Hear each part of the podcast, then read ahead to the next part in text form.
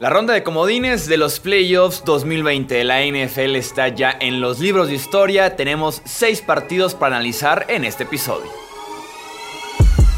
Hablemos de fútbol. Hablemos de fútbol. Noticias, análisis, opinión y debate de la NFL con el estilo de Hablemos de fútbol.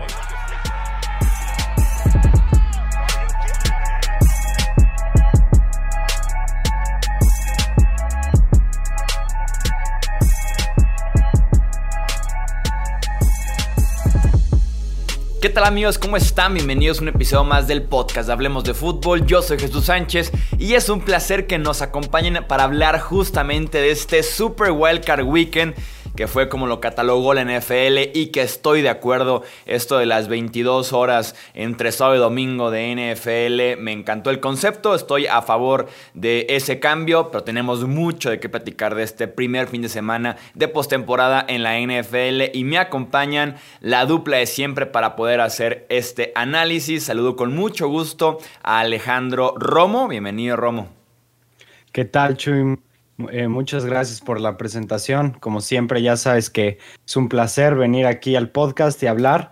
Y bueno, así como lo dijiste, es un verdadero deleite tener sábado y domingo lleno de partidos de NFL. Y también saludo con muchísimo gusto al buen Tony Álvarez. ¿Qué tal, Chuy? ¿Qué tal, Alex? Un placer, como siempre, para platicar de lo que más nos gusta. Y sí, coincido, creo que la NFL ahora sí que le dio el clavo en expandir los playoffs, solamente descansar a un equipo. Veremos qué tanto puede afectar, ya tendremos esa posibilidad de platicarlo ahorita, pero sí hay cosas muy interesantes en este fin de semana de comodines, o super fin de semana de comodines, como ahora ya le llaman. Vi un meme muy bueno, que antes de pasar a los partidos, van a entender más bien los de México el meme. Era la típica imagen de Homero Simpson sentado frente al televisor cuando está como ido, después de estar nosotros sentados ahí 12 horas consecutivas enfrente de la televisión. Y le preguntaban de Homero, ¿estás bien? Y le respondían, creo que soy Enrique Burak. Ese meme me representa. Siento que pasé mi fin de semana con Enrique Burak y ni más, porque lo vi por Televisa. Pero sí, no, qué bonita fue ese fin de semana de NFL. Vamos pues. No, sí. Dime, Romo. No, que de verdad fue pues realmente 100% distinto, ¿no? Estábamos acostumbrados de que antes, o sea, sí era sábado y domingo, pero nada más un par de partidos. Y realmente, aunque solo sea un partido por día el cambio, o sea, se siente como un domingo alargado. Digo, o sea, como un domingo de temporada regular alargado, ¿sabes? Porque pues realmente te echas el partido de la mañana, el de la tarde y el de la noche prácticamente corridos, digo, sin despegarte del sillón, ¿no? Entonces, realmente muy buena idea de la NFL, la verdad. Sí, con atención máxima a cada uno de los partidos, sin otros 10 partidos al mismo tiempo, entonces sí, se disfrutó bastante. Y vamos a iniciar justamente por orden de este Wildcard Weekend. Los Bills vencieron 27-24 a los Colts en el primer triunfo de Buffalo en playoffs desde 1995. Josh Allen acumuló 379 yardas y 3 anotaciones totales en este encuentro. Un encuentro que Indianapolis dominó al principio del partido, tal vez hasta el medio tiempo se sentía un dominio muy fuerte, pero que claramente no se reflejaba en el marcador.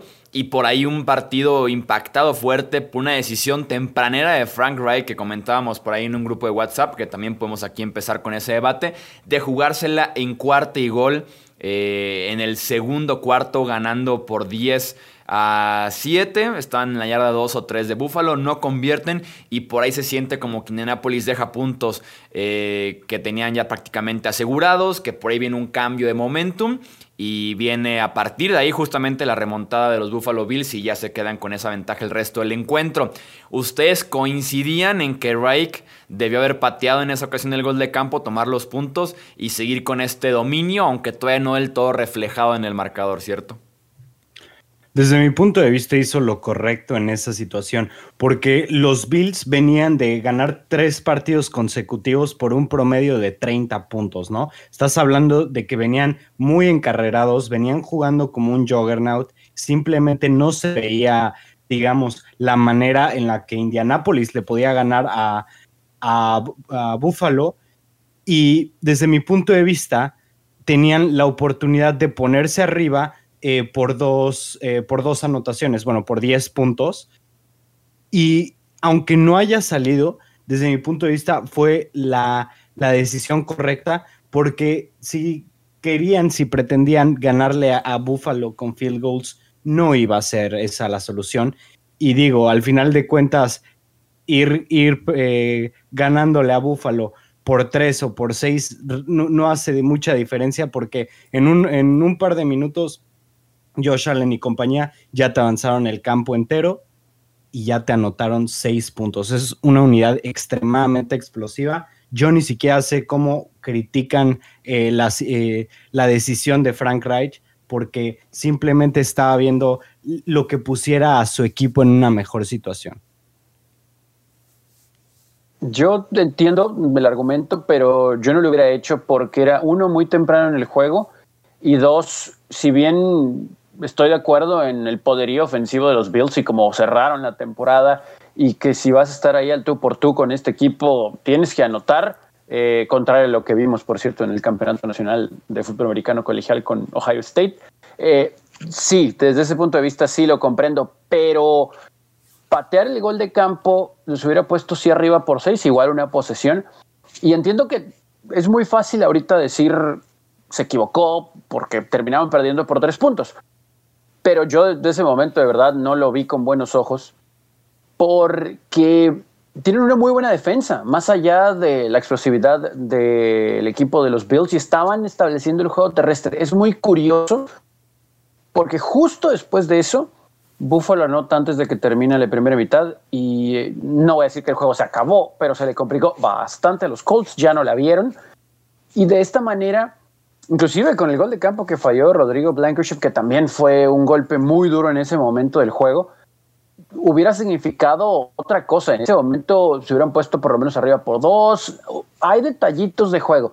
Insisto, creo que tampoco podemos estar seguros nunca en que si una situación de juego hubiera sido diferente, el resto del encuentro hubiera sido exactamente igual a como lo es ahora.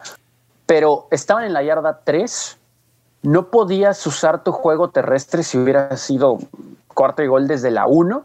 Y al momento en el diseño en el que Philip sale del snap, viene la presión, no hay un buen bloqueo y termina lanzando un mal pase, queda un poco largo el receptor. Entonces, yo no lo hubiera hecho. Hubiera sido un juego de 6 puntos, suponiendo que Bills anotaba, estabas abajo por 1. Detalles. Tampoco estoy de acuerdo con el haberse ido por 2 después, aunque recuperaron esos puntitos después en otro touchdown. Sí, yo estoy de acuerdo también en que la jugada correcta era buscar el touchdown. Tienes que ganar en playoffs de visitante contra un equipo con mucho poderío ofensivo. Hay que buscar los touchdowns. Eso sí, Indianapolis no fue bueno en todo el año en situaciones de corto yardaje. Mejoraron un poco al final, pero no fue el mejor equipo en esta categoría. Claro que afecta que Philip Rivers tiene que salir en zona roja, sobre todo dentro de la 10. Claro que afecta en ese sentido al equipo. Tiene que entrar Jacoby Brissett.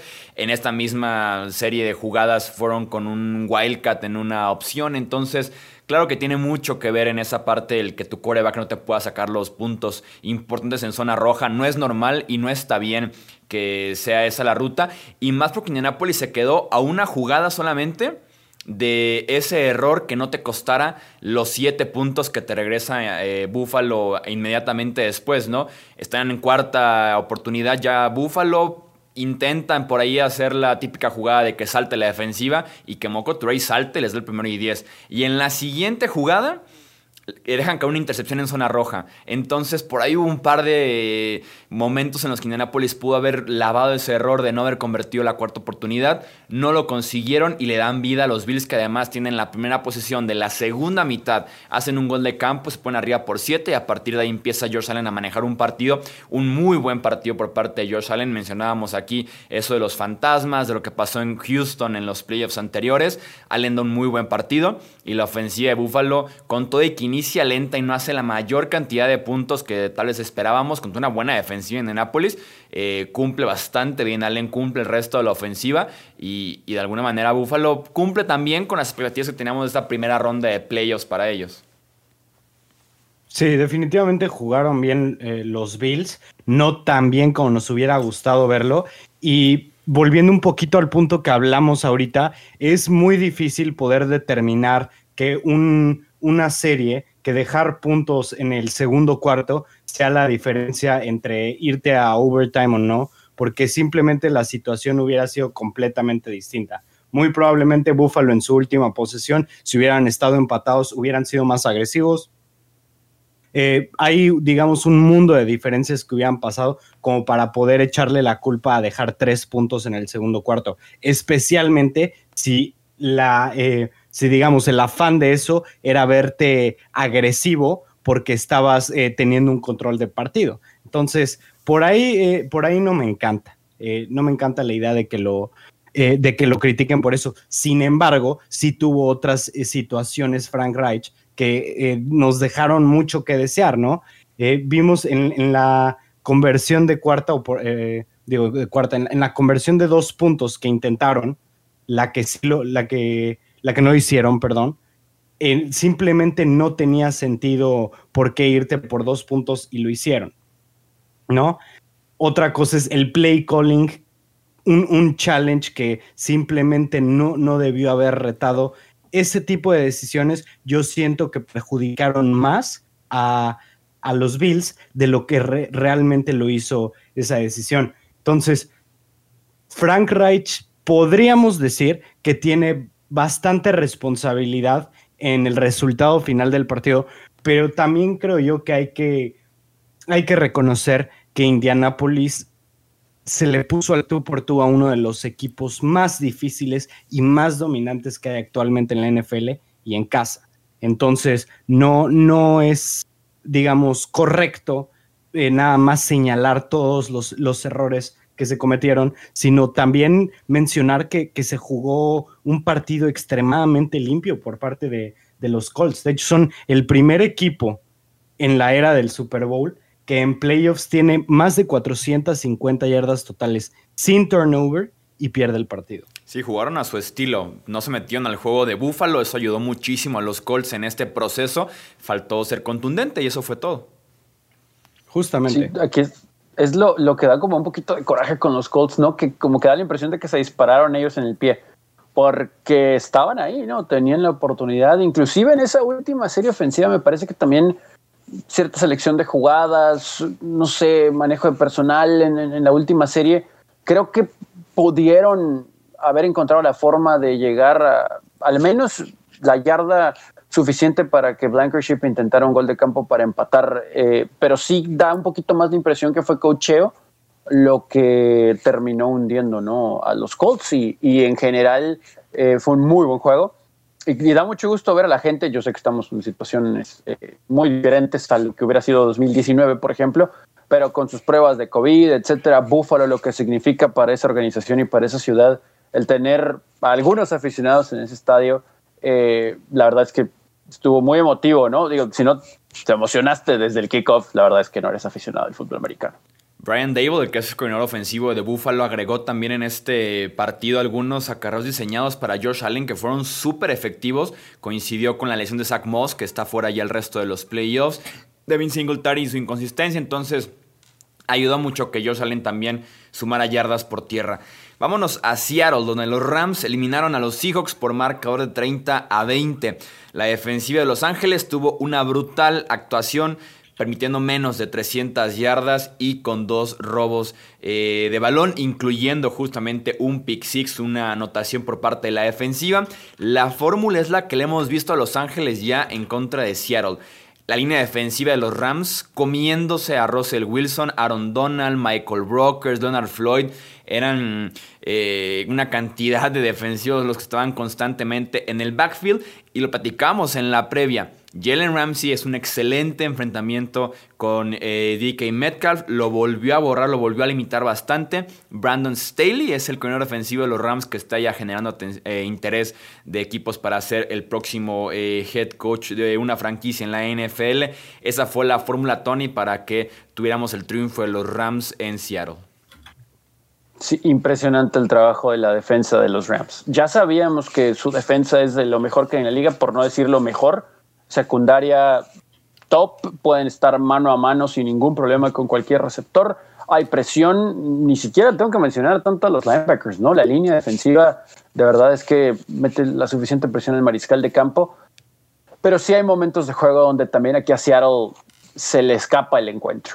Cuando viene ese pick six es devastador, entiendo que era temprano, pero es devastador. Y después, por como estaba el marcador, Russell Wilson vuela a DK Metcalf en una de las pocas jugadas en las cuales le pasa por un lado a Jalen Ramsey. Parece que es en el segundo cuarto, si mi memoria no me falla. Era un touchdown, pero la presión de Aaron Donald hace uno que Wilson tenga que rolar y que eso mismo al momento de realizar su pase no lo esté haciendo de la manera correcta. Vuela a Metcalf, terminan por darle la pelota a los Rams, anotan los Rams rápido y de ahí en adelante ya no volvieron a ver para atrás. Hubo juego terrestre de Los Ángeles que había estado inexistente y aquí yo espero que no se malinterprete, le tenemos que dar todo el crédito del mundo a la defensa de los Rams que dominó, de verdad me impresionó, hace mucho que no veía un gran juego defensivo así de dominante, muy a la antigüita. Pero yo no sé si aquí ya tenemos que empezar a cuestionar a Russell Wilson, ¿no? Seguramente habrá tiempo para hablar de él y de esta ofensiva de Seattle y del manejo y el futuro de Carroll y del gerente general, etcétera. Pero tan bien y en tan alta estima tenemos a Russell Wilson, pero al final del día vuelve a quedar corto, ¿no? En un juego crucial de playoff, este equipo de Seahawks me parece que son 5 años consecutivos que se quedan ya ahí cortos y dan decepcionado, ¿no? Ya supimos cómo fue esta temporada para los Seahawks, pero pues el némesis parece que son los defensivos de los Rams, ¿no? En contra de este equipo. Sí, da la impresión además de que la fórmula de Seattle que tanto funcionó en el pasado, como que ya se está acabando justamente esa magia. Sí, sí, definitivamente. Y realmente sí es momento de cuestionar qué onda con Russell Wilson, ¿no? O sea, estás hablando que realmente en el tiempo que importaba, o sea, antes del garbage time o waste time o como le quieran decir, que realmente nada más infló sus estadísticas un poquito ahí, pero Russell Wilson estaba promediando 4.5 yardas por pase completo. Entonces es ahí cuando dices qué está pasando, ¿no? Y nos dimos cuenta, y digo, no tenemos absolutamente nada en contra de Russell Wilson. De hecho, si nos siguen, se pueden acordar como toda la primera parte de la temporada, nosotros, o al menos yo, sosteníamos que era el favorito para MVP, que estaba jugando simplemente en un nivel que ninguno de los otros quarterbacks de la NFL se les acercaba, pero la segunda mitad de la temporada la jugó terrible. De hecho, en los últimos 9 partidos, más bien los últimos 10 partidos ya contando el playoff, solamente una vez pasó de 2 pases de anotación y fue contra los Jets. Entonces vemos cómo hubo una caída en picada porque me parece que de esos 10, 4 o 5 se fueron con un solo pase de anotación, como 2 se fueron sin pase de anotación y ya... los otros 3 tuvo sus 2 pases de anotación, pero estamos hablando de que vimos una regresión tremenda adentro de la temporada que no tiene mucho sentido para mí realmente, porque yo pensaría que simplemente se podían hacer mejor esos Seahawks con más química, pero vimos todo lo contrario, una verdadera pena lo que vimos con Russell Wilson esta temporada.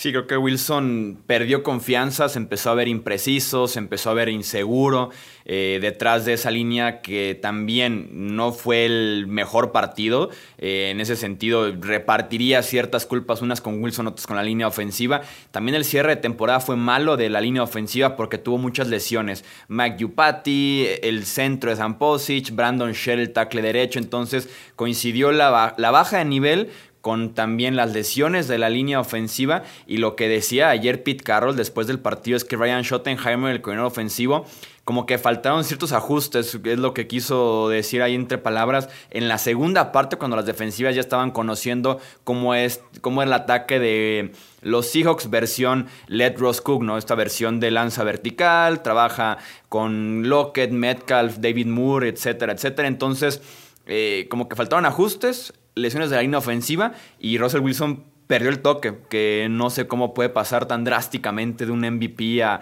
caerse tan feo, pero simplemente perdió ese toquecito en los pases largos, extendía además las jugadas, como que le regresaron esos malos hábitos al final de la temporada, y sí vale la pena preguntarse qué va a pasar con Seattle, porque también Pete Carroll sale a decir que en 2021 le gustaría volver a correr el ovoide, entonces pueden por ahí encontrarse como con un choque de identidades medio extraño en Seahawks más adelante.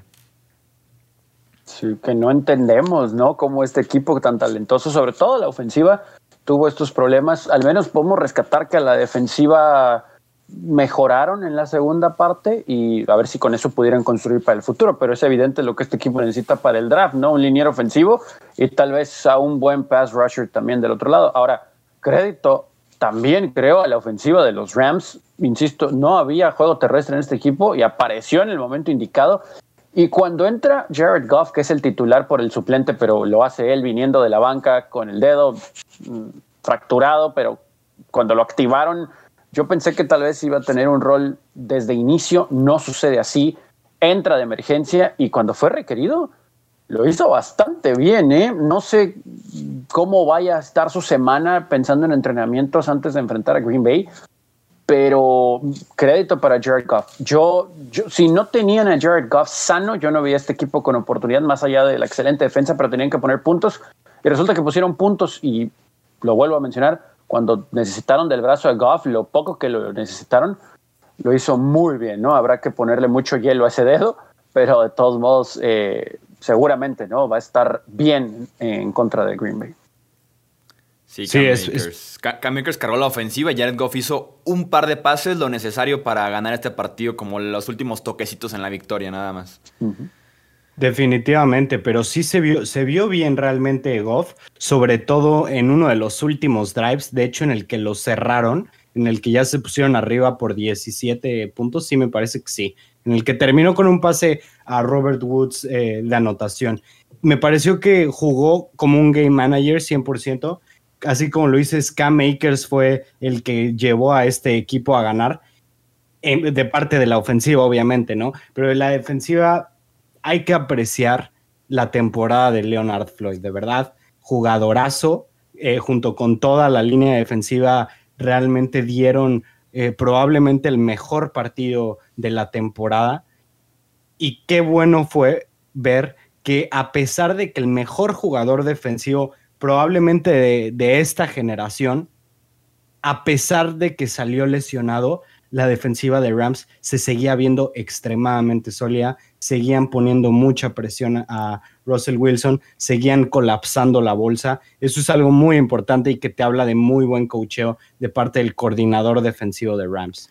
Hablando justamente de la lesión de Donald, para que puedan respirar los aficionados de los Rams, tenemos aquí actualizaciones de varias lesiones. Los rayos X en las costillas de Donald revelaron que no hay fractura, entonces podrá jugar en la ronda divisional.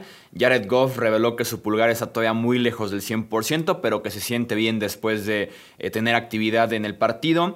Cooper Kupp tiene una contusión de rodilla, está bien y podrá seguir jugando. Y por último, John Wolford estuvo presente en el vestuario de los Rams después del triunfo y regresó a Los Ángeles con el equipo después del susto por un golpe a la cabeza y cuello que lo mandó al hospital cuando recién estaba empezando el partido. Así que en general buenas noticias en ese frente para Los Ángeles. Seguimos con el sábado por la noche. Tom Brady guió a los Buccaneers al triunfo 31-23 ante Washington. Es la primera victoria de Tampa Bay en playoffs desde el Super Bowl 36 de la temporada 2002 en aquel partido en contra de los Oakland Raiders.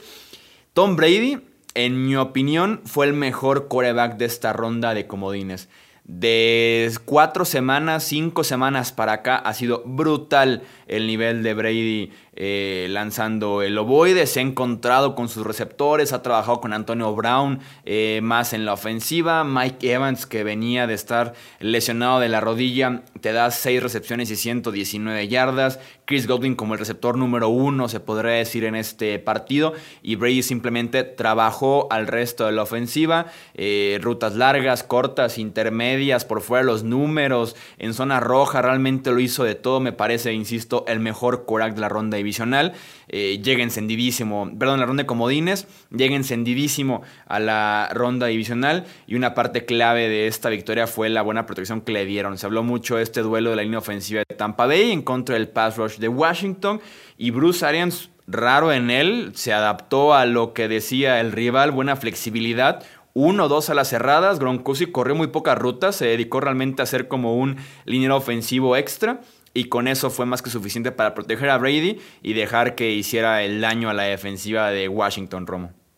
Sí, de hecho neutralizaron por completo a Chase Young, que es, digamos, la amenaza más grande dentro de la línea defensiva de Washington.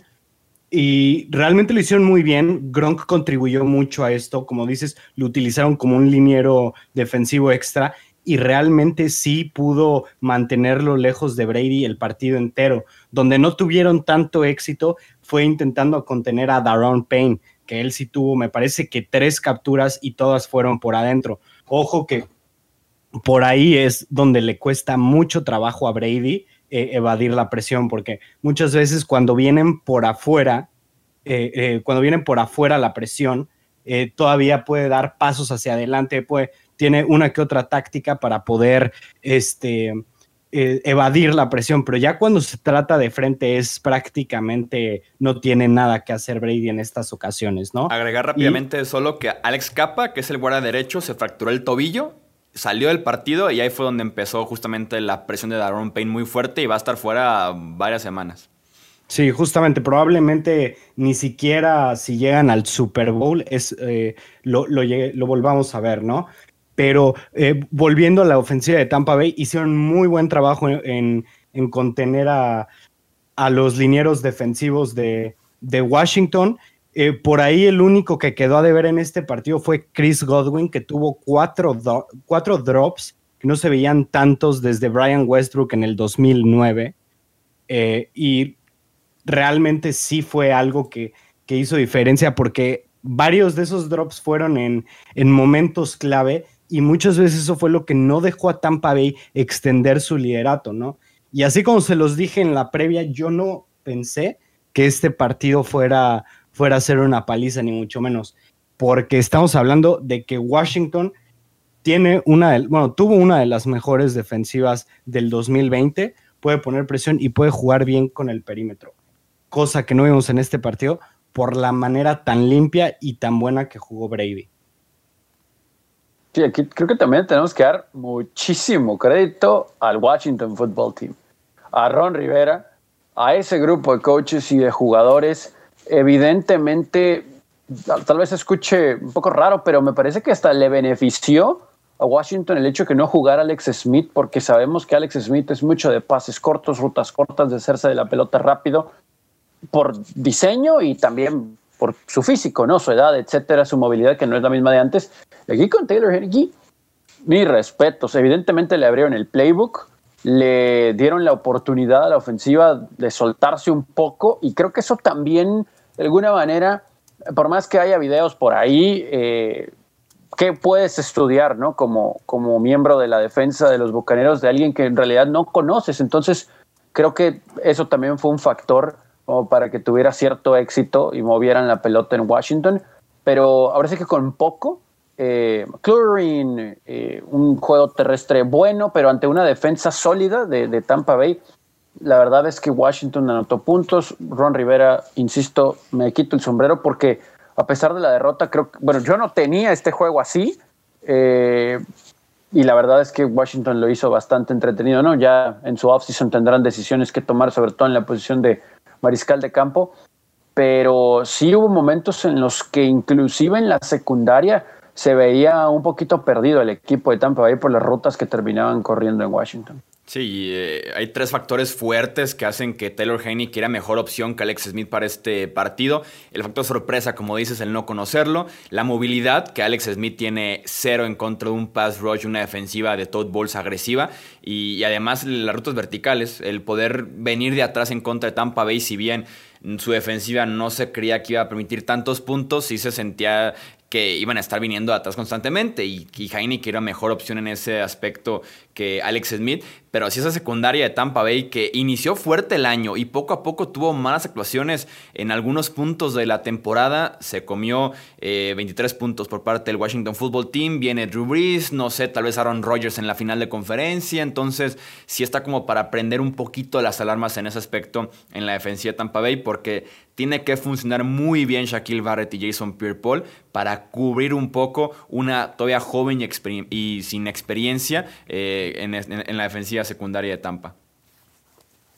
Sí, justamente como lo dices. Sin embargo, a mí lo que sí me sorprendió de Heinicke es el tipo de pases que hizo, porque conectó en ventanas difíciles, conectó en trayectorias difíciles y sobre todo hizo las lecturas correctas, que digo, eso ya a pesar de ser, digo, más bien a un lado de ser el factor sorpresa, eso se tiene que seguir haciendo, ¿sabes? O sea, sea el quarterback que sea, no es suficiente que sea el factor sorpresa para poder poner los balones donde los estuvo poniendo Heinicke. Y no les voy a decir que es el quarterback del futuro, ni mucho menos en Washington, pero lo que sí es que hay que, de verdad, quitarnos el sombrero por la manera en la que prepararon este juego para él, por la incertidumbre que tenían de Alex Smith, porque realmente no sabían quién iba a jugar, o tal vez lo tenían planeado así desde un inicio, pero comentaban que estaban muy confiados en él, o que tenían mucha confianza en él,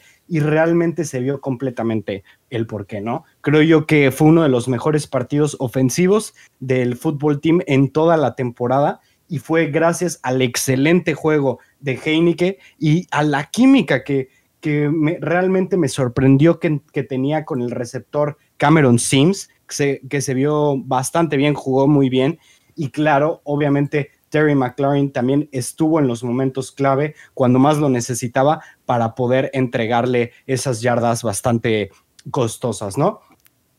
Algo bastante notable es qué mal jugó la defensiva secundaria de Tampa Bay. Simplemente no podían detener a Heinicke.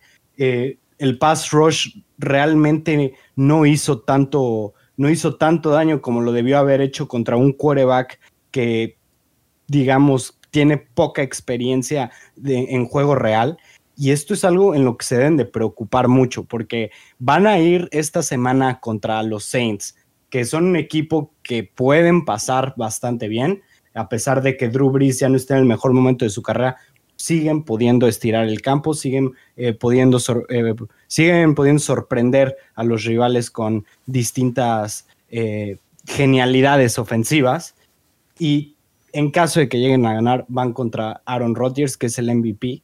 Entonces, o arreglan esa defensiva secundaria ahorita mismo, o se pueden ir preparando para irse de vacaciones. Sí, es complicado, ¿no? Ya lo platicaremos seguramente a profundidad en la previa, pero es como pick your poison en esa situación, ¿no? Si bien Brees no es tan móvil como Heinicke, y puede venir la presión y eso puede ayudar, vas a terminar mano a mano por fuera y eso no es muy bueno. Y si ayudas a la secundaria, pues Camara o algún Tyrion, alguna trayectoria cruzada también los puede acabar. Entonces sí va a tener que estudiar muy bien Bolsa y lo que tendrá que hacer. Lamar Jackson acabó con su sequía en playoffs con el triunfo 20-13 de los Ravens ante los Titans. Justamente Lamar acumuló 315 yardas totales y un touchdown. Es el primer triunfo del quarterback en postemporada y también es el primer triunfo de Jackson en un partido en el que en algún punto perdía por 10 o más puntos, que fue justamente el inicio en el que perdían 10-0 y terminan con el triunfo. Y es que el jugador diferente hizo, creo yo, la jugada diferente, la jugada especial en este partido, que fue ese acarreo largo que termina en el touchdown y que empata el partido cuando justo se le estaba a punto de complicar a Baltimore. Permitían un touchdown más y por el estilo de juego, porque hemos visto a Lamar intentando remontar los partidos sin éxito, parecía que se le podía escapar muy temprano a Baltimore el partido, y viene una escapada de Lamar en la que esquiva tacleos, en la que rompe ángulos de tacleo, una velocidad de videojuego. Esos en los jugadores importantes, ¿no? Corrió para 136 yardas, lanzó hacia afuera de los números, aguantó en la bolsa de protección y sobre todo rompió ciertas narrativas negativas que traía encima de él en este inicio de la postemporada y pasó esta gran prueba que era el finalmente ganar en playoffs con todo y que tenía frente a la defensiva de los Titans, que si bien no jugó tan mal en este encuentro, era la prueba más sencilla que se le había presentado en su corta carrera en playoffs a Lamar, Tony. Sí, tardó un poquito en tomar tracción, ¿no?, la ofensiva de los Ravens, pero una vez que lo hicieron, corriendo la pelota primero, un gran trabajo de Gus Edwards, por cierto, no nada más de J.K. Dobbins, ahí la verdad es que contribuyó muy bien, ahora sí que todo el mundo se subió al Gus Bus, y ayudó, obviamente, lo que hacía Lamar, ¿no?, también con sus engaños para poder tener éxito en el juego aéreo, que sabemos que sus estadísticas por ahí nunca van a ser espectaculares, pero fueron muy efectivas, ¿no?, este fin de semana en contra de los Titanes.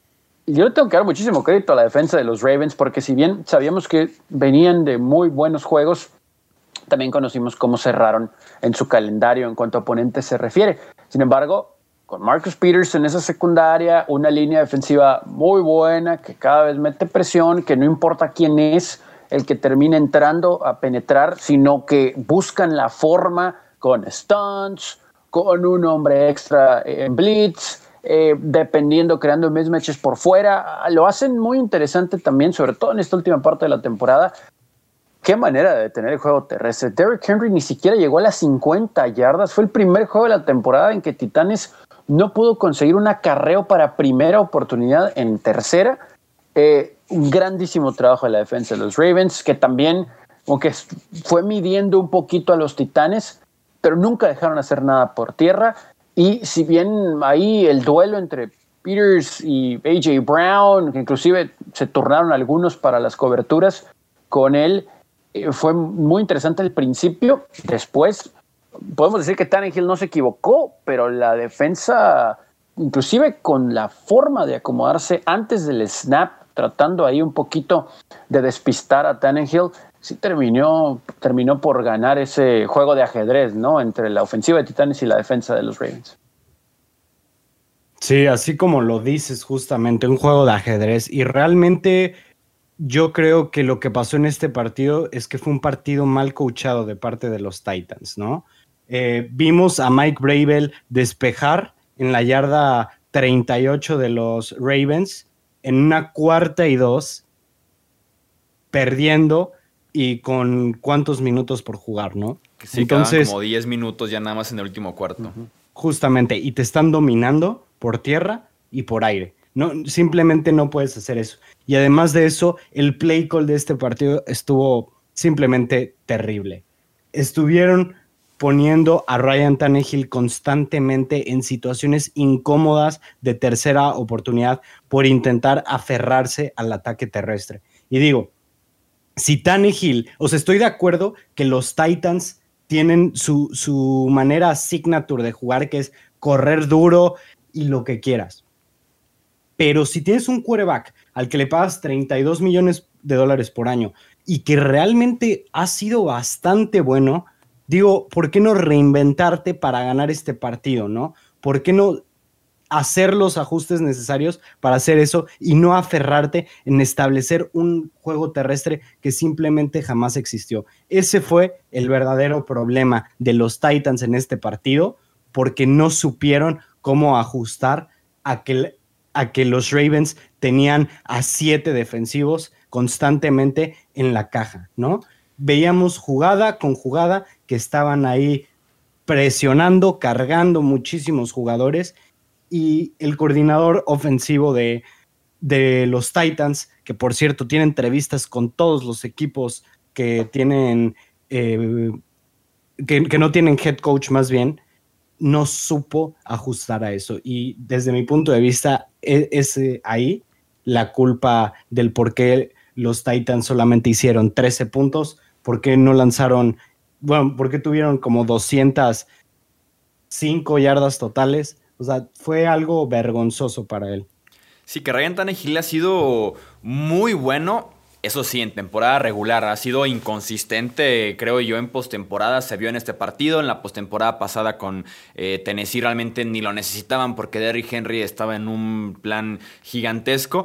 Pero sí, realmente estaban desperdiciando una primera oportunidad prácticamente en cada serie ofensiva que arrancaban, para ahora sí después ponerse a pasar el ovoide, que no fue suficiente. Una baja importante en este partido fue la de Corey Davis. Jugó como 35 snaps solamente, 0 recepciones que tuvo en este encuentro, casi 1000 yardas que fueron en la temporada. Fue su temporada de despegue en este 2020 y que simplemente no estuvo. Entonces se vio obligado Ryan Tannehill, en lugar de esta pareja de AJ Brown, Corey Davis, por ahí John Smith como ala cerrada, Derrick Henry con sus 150, 200 yardas, lo dejaron a Ryan Tannehill con AJ Brown como receptor número 1, sin Derrick Henry para aportar en el juego por tierra, y lanzándole a Cameron Batson, a Geoff Swain, a Khalif Raymond en esa intercepción. Entonces, en ese sentido, se cayó en el peor momento posible la ofensiva de Tennessee, porque es un equipo ofensivo que dependía de hacer 30, 40 puntos cada semana, y por lo mismo esa cuarta oportunidad que dices, cuarta y 2, siendo un equipo ofensivo y siendo Mike Vrabel de los entrenadores diferentes de la NFL, de los entrenadores agresivos que teníamos en esta liga, y digo teníamos porque ya no sé qué pensar de Mike Vrabel después de esa jugada, porque yo creo que hasta el coach más cobarde se lo hubiera jugado sin ningún problema. Y me encanta, en Twitter anduve jugando todo el día con analíticas y demás. Hay una cuenta muy buena en la que te mide justamente en analíticas el si te tienes que jugar en cuarta o despejar, ¿no? Y te lo mide como en del 1 al 100 en cobardía. Y Mike Vrabel pegó en el 100 de cobardía esa temporada de la NFL al despejar en esa situación. Bajó como un 14% de acuerdo a los analytics, ¿no? La posibilidad de que los Titanes ganaran con esa jugada. O sea, entiendo que quedaban 10 minutos, que en teoría su defensa solamente había permitido 17 puntos hasta ese momento, que Tucker ya había fallado un gol de campo, pero estás en territorio rival, estás en casa, tienes gente en tu estadio, tienes a Derrick Henry que pudo haber sido utilizado hasta como decoy en esa jugada. Tal vez el Ángel la pudo haber corrido en una RPO, algo así. Tienen muchas opciones. Sí, yo también estoy rascándome la cabeza todavía con esa decisión de Mike Vrabel. Pasamos pues al domo de Nueva Orleans, al Mercedes-Benz Superdome. Los Saints vencieron 21-9 a los Bears. Volvió Alvin Kamara, volvió Michael Thomas y New Orleans tuvo un triunfo sencillo contra unos Bears que realmente no ofrecieron nada en el costado ofensivo. Su defensiva estaba muerta al final del encuentro, después de tanto esfuerzo, después de tanto estar peleando, mantener este partido cerrado, y su ofensiva sin poder hacer absolutamente nada. La ofensiva que no convirtió una sola tercera oportunidad hasta la última serie del partido, y que también hasta esa última serie del partido que te quita de 3 puntos, te pone 9 en el marcador, tenían más despejes que primeras oportunidades. Eso te dice todo de este cuadro de los Bears, muy parecido a lo que fue gran parte de la temporada regular. En ese sentido, se van de la misma manera en la que prácticamente se están metiendo a playoffs, Romo. Y fíjate que justo como lo comentamos, los Saints jugaron con la fórmula perfecta, ¿no? Van a detener a David Montgomery y a su ataque superterrestre que han tenido, y eso le va a cerrar muchísimo el juego a Mitchell Trubisky, ¿no? Pero fíjate que en esta ocasión no le voy a echar la culpa a Trubisky de este partido. Se la voy a echar a Javon Wims y te voy a decir por qué. Es increíble que sabes que tienes a un quarterback súper mediocre, a un quarterback hiper inconsistente, y te atreves a soltar ese pase que los hubiera puesto iguales en el marcador. Los hubiera puesto 7-7. El fútbol americano, algo que importa muchísimo es el momentum, ¿no? Y el anotar o tener que despejar en esa situación cambia completamente la situación del partido entera. Muy probablemente hubieran ganado los Saints, sin duda. Es más, probablemente hubieran ganado por un margen igual, nada más que con un poco más de puntos de parte de los Bears, ¿no? Pero la cuestión es que con un quarterback como Trubisky no puedes dejar caer esas oportunidades, porque es un quarterback al que sí le afectan todas este tipo de cosas psicológicamente, y que realmente o lo ayudas o él no va a poder hacer las cosas solo. No es un Drew Brees, no es un Tom Brady que realmente pueda cargar un equipo, sino él necesita de muchísima ayuda externa, y lo que hizo Wims prácticamente le dio en la torre al juego entero, porque a partir de ahí ya se vio cero explosividad en los Bears. Y agregaría sobre ese error que dices del bombazo, este drop, hubo por ahí varios factores de los Bears que a mí me dejaron muy claro que Matt Nagy o era falta de concentración, indisciplina o mal coacheo. El drop, un par de primeras oportunidades regaladas por castigo por parte de su defensiva en tercera o cuarta, Anthony Miller expulsado por soltar un golpe, y por ejemplo Mitch Trubisky en una cuarta oportunidad saliéndose del campo en lugar de pelear por esa primera oportunidad. Entonces son errores que los Bears se fueron acumulando y que después fue imposible poder remontar en contra de los Saints, Tony. Sí, como que no estaban acostumbrados o no se habían situado en esa posición de tener que ganar un juego, o sea, de verdad tener que ir por un juego, ¿no? Recordamos cómo empezó la temporada, el bache enorme, cambios de quarterbacks y cerraron fuerte otra vez con Trubisky. Pero sí, esos detallitos con Nagy. Yo no sé, dicen por ahí que si no tienes algo mejor, quédate con lo que ahorita posees. Estoy hablando de Trubisky, pero yo no sé si de verdad mejor empezar de cero en esa posición o mantenerle un año más. Hay que ver qué es lo que deciden. Ahí hay algunos quarterbacks en el draft. Vamos a ver qué es lo que hace Chicago. Pero sí, de hecho, creo que le iba a dar la ventaja. Creo que estaban 7-3 en ese momento de que sueltan esa jugada. Y además era un diseño muy interesante, ¿no? Trubisky está abierto, le dan el snap a alguien más, es una especie de reversible, se la regresan a Trubisky, ven el pase. O sea, habían agarrado en una mala posición en la defensa de los Saints, los tenían, eran puntos. Coincido con lo que dices, Alex, no estamos diciendo que iba a ganar Chicago, pero si el juego estuvo cerrado hasta el tercer cuarto, casi hasta el final del tercer cuarto, crédito a la defensa de los Bears, a pesar de sí algunos detallitos de indisciplina, es algo que a mí me sorprendió. No creo que tampoco es para decir que estamos preocupados por Nueva Orleans. Creo que también el final es uno de esos juegos en los que, más allá de cómo esté el marcador cerca del final, nunca dudas del resultado, que va a terminar siendo, y en este caso fue victoria para los Saints. Pero tomando en cuenta el rival que viene, creo que sí también hay unos tweaks que tendría que arreglar Sean Payton y compañía. Veremos cómo lo terminan acomodando, sobre todo en cuestiones de cobertura. Qué curioso lo que voy a decir, pero tal vez jugó mejor la secundaria de Chicago ahorita que lo que nos ha enseñado Tampa Bay en las últimas semanas. Pero vamos a ver cómo se desempeñan en ese juego. Ok, vamos a darle crédito a la unidad defensiva de los Bears, que también había dejado algunas dudas. Pero es que a la ofensiva no generaron nada, ¿no? Allen Robinson parece que tiene un pie y medio fuera. El juego terrestre desapareció un poquito en este juego. Sí, hay muchas situaciones ahí, ¿no? Que nos dejan dudas con los Bears, ¿no? Pensando en su futuro, porque nadie tenía la idea de que fueran a ganar este juego. Sí, los Saints que nuevamente ganan de formas diversas, lo hemos visto ya en esta temporada, desde el juego aéreo, desde Alvin Kamara, desde la defensiva. En ese sentido es un equipo muy completo, es tal vez lo mejor que ha estado rodeado de Drew Brees en los últimos años, tal vez desde aquel equipo del Super Bowl en 2009, incluso me atreveré a decir que es el mejor equipo en cuestión de talento, combinado con staff de coacheo, combinado con buena salud en todos los playoffs de la NFC y hasta de la NFL, entonces en ese sentido tienen diversas maneras de ganarte y eso puede servir como un recurso muy, muy favorable conforme avancemos en estos playoffs. Un comentario rápido sobre Sean Payton. Qué estupidez mandar a Drew Brees en un quarterback sneak regresando de 11 costillas fracturadas, de un pulmón colapsado en un partido que estabas ganando por 18 puntos en el último cuarto. Me recordó bastante a la semana 1. El Saints contra Buccaneers, que también ya estaba ganadísimo ese partido, mandan un pase a Michael Thomas para que pudiera anotar otra vez. Y justamente en esa jugada, con el partido ya acabado prácticamente, es que Thomas se lesiona el tobillo, que hasta la semana pasada lo tenía todavía en reserva de lesionados. Entonces Sean Payton como que debe ser un poco más inteligente al final de los partidos, sobre todo los que ya están ganados. Eso me gustaría agregar solamente sobre Sean Payton.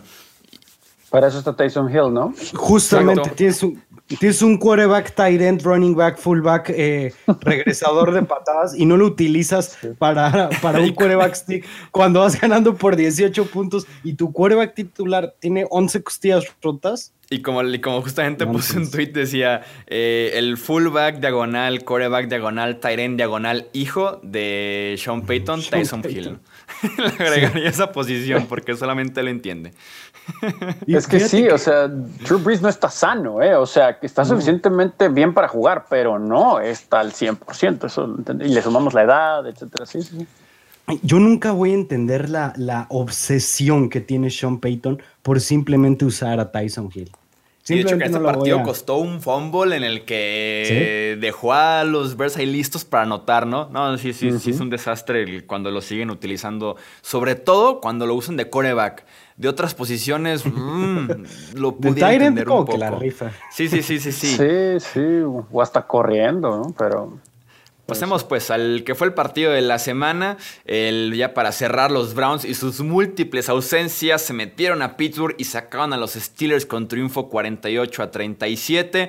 Primer triunfo también desde el 95 en playoffs para Cleveland, desde el 69 que no ganaban de visitante en postemporada, una ventaja de 28-0 apenas en el primer cuarto y que poco a poco fueron cuidando, en ocasiones un poco más con peligro que en otras, pero al final de cuentas se quedan con el triunfo. Respeto total para los Browns, Tony. Pero por supuesto, 17 años sin ganar en Pittsburgh. Y aquí no solamente rompes el maleficio de la postemporada, sino que le ganas a tu más odiado rival. Bueno, pudiera estar ahí Bengals por el historial de las familias, etcétera. Pero obviamente los Browns odian a los Steelers por muchísimas razones. O sea, hasta hace poco Ben Roethlisberger tenía más triunfos en su estadio que cualquier quarterback de la organización.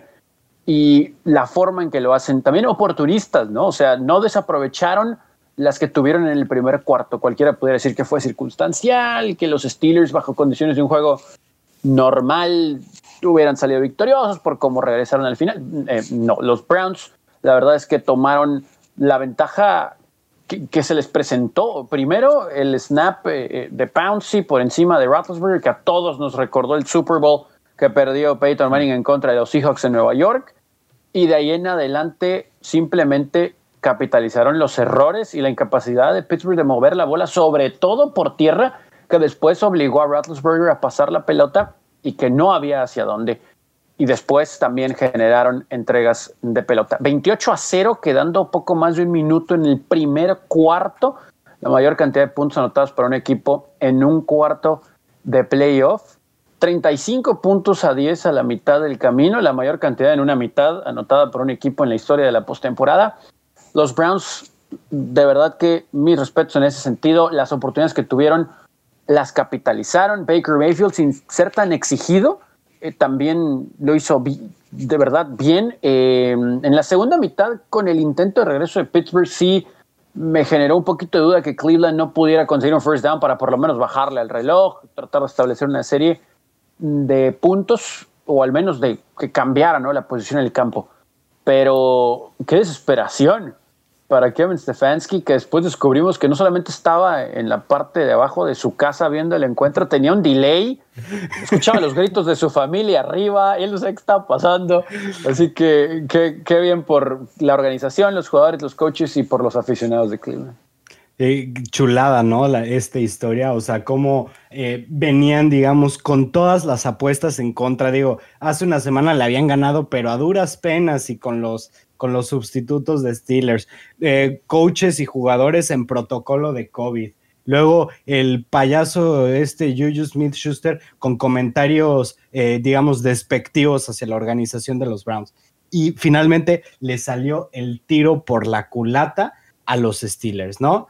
Realmente los Browns jugaron un partido casi perfecto a la ofensiva. Baker Mayfield estuvo intratable. La defensiva hizo jugada tras jugada tras jugada.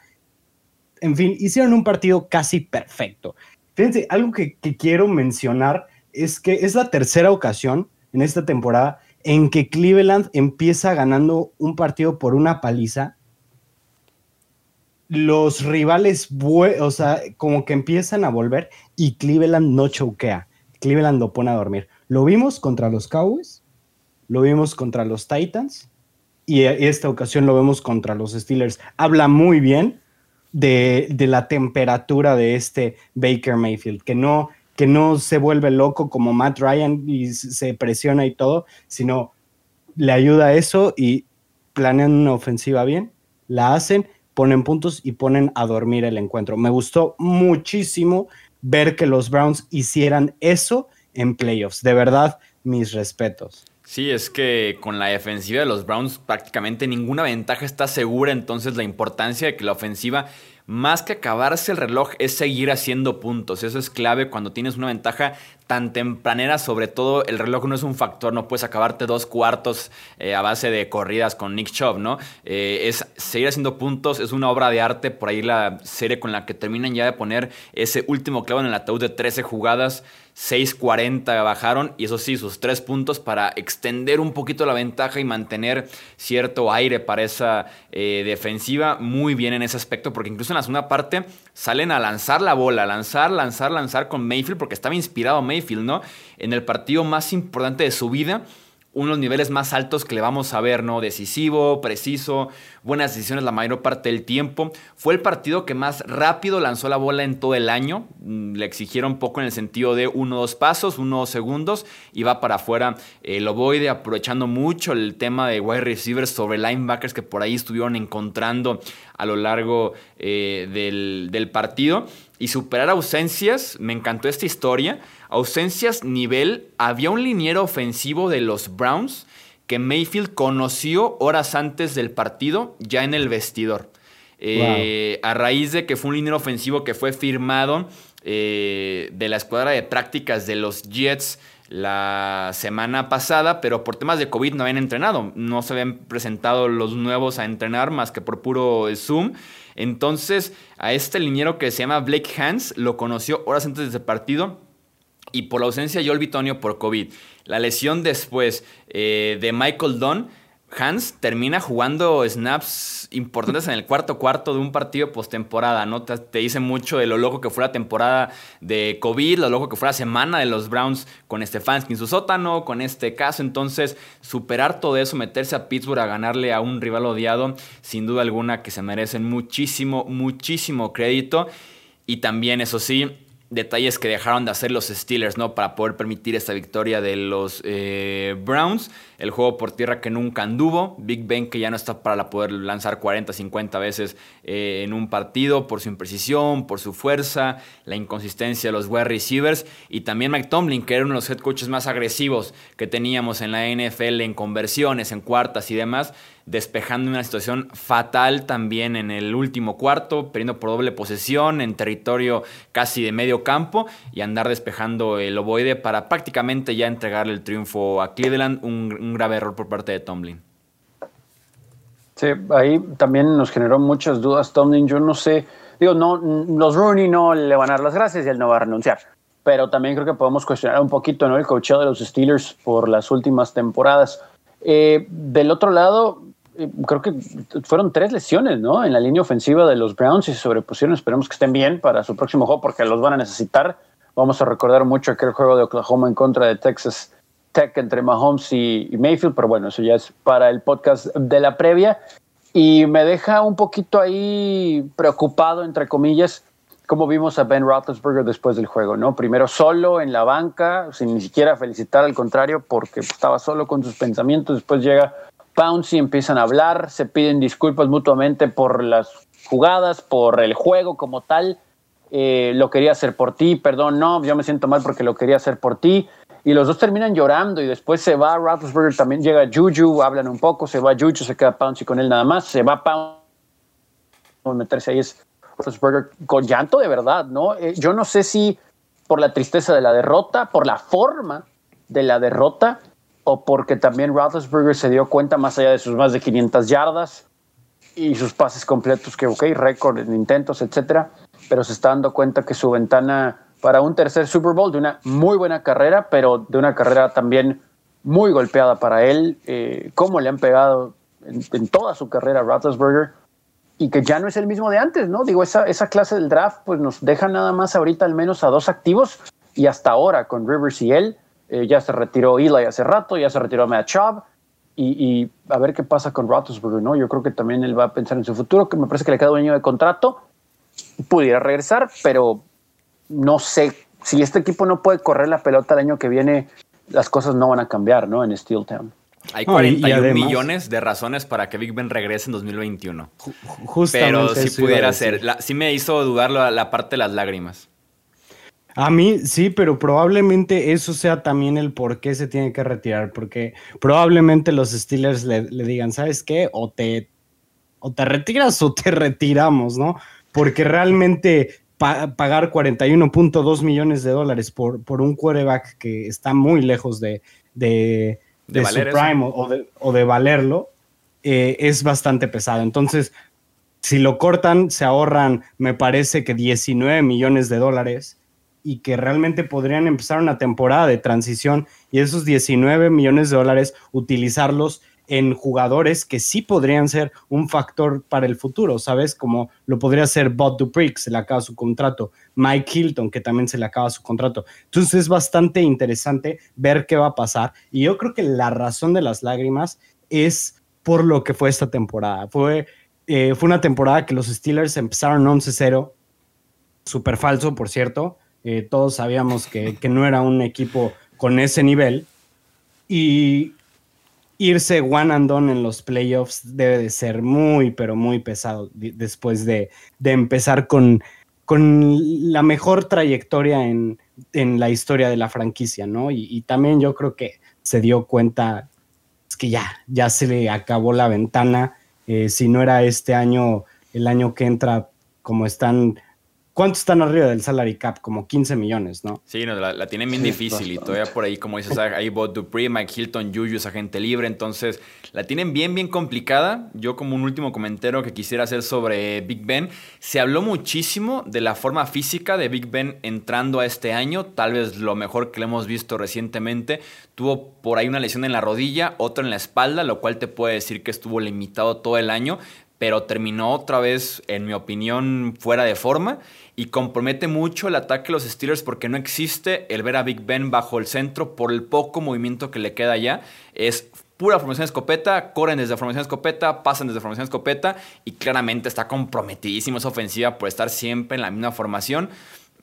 Por ahí también es incómodo el seguir con Big Ben en ese aspecto, aunque de eso a Mason Rudolph o un quarterback de segunda ronda o alto primera ronda, va a ser una offseason bien difícil para los Steelers en ese aspecto.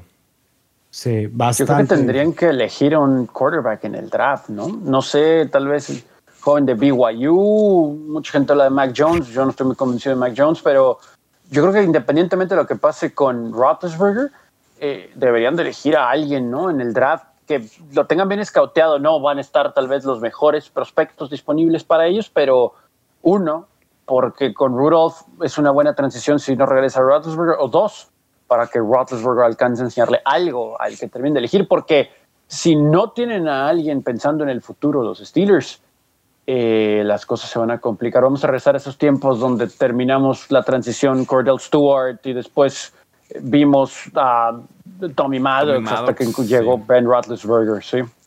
Sí, y realmente la tienen muy difícil. Yo no creo que les llegue un quarterback, digamos, de mucho talento. Yo no creo que les llegue ni Mac Jones ni el joven de BYU. Yo creo que se van a acabar las opciones atractivas bastante temprano en la primera ronda del draft, que bueno, ya después tendremos la oportunidad de platicarlo más a fondo, pero definitivamente tienen que reestructurar lo que está pasando con esta franquicia. Creo yo, por la situación actual, ya tengo aquí los números, están en casi $22 millones negativos los Steelers en el salary cap. Tienen agentes libres bastante importantes, como es Bud Dupree, como lo es Mike Hilton, como lo es Juju Smith-Schuster, y también tienen muchos jugadores con una cantidad ridícula en su cap hit, ¿no? Tenemos a David De Castro con $14.3 millones, a Maurkice Pouncey con $14.5 millones. Se estás hablando de que en dos jugadores de la línea tienes $30 millones de salary cap. En un año es bastante, pero bastante fuerte. Entonces, ahora sí que van a tener que salir los financieros de Steelers a intentar salvar este equipo, porque todo indica que son un barco que se van a hundir. Solamente están bajo contrato 36 jugadores y aún así pasan por $22 millones el salary cap. Y esa línea tampoco es muy joven, que digamos, ¿eh? No, sí, ya no, bastante. Ya no. Ni de hecho, Alejandro Villanueva, Pouncy de Castro. Y Villanueva ya sin contrato también. ¿Cómo quedó la ronda divisional? Ya para cerrar, en la NFC, Rams en contra de Packers. Tenemos tercer round entre Buccaneers y Saints. Y en la conferencia americana, Ravens contra Bills. Y tenemos el Browns en contra de los Kansas City Chiefs. Eso es todo entonces por este episodio de análisis de la ronda de comodines. Nos escuchamos a final de semana para hacer la previa de la ronda divisional. A nombre de Alejandro Romo, de Tony Álvarez, yo soy Jesús Sánchez y eso es todo por este episodio. Gracias por escuchar el podcast de Hablemos de Fútbol. Para más, no olvides seguirnos en redes sociales y visitar hablemosdefutbol.com.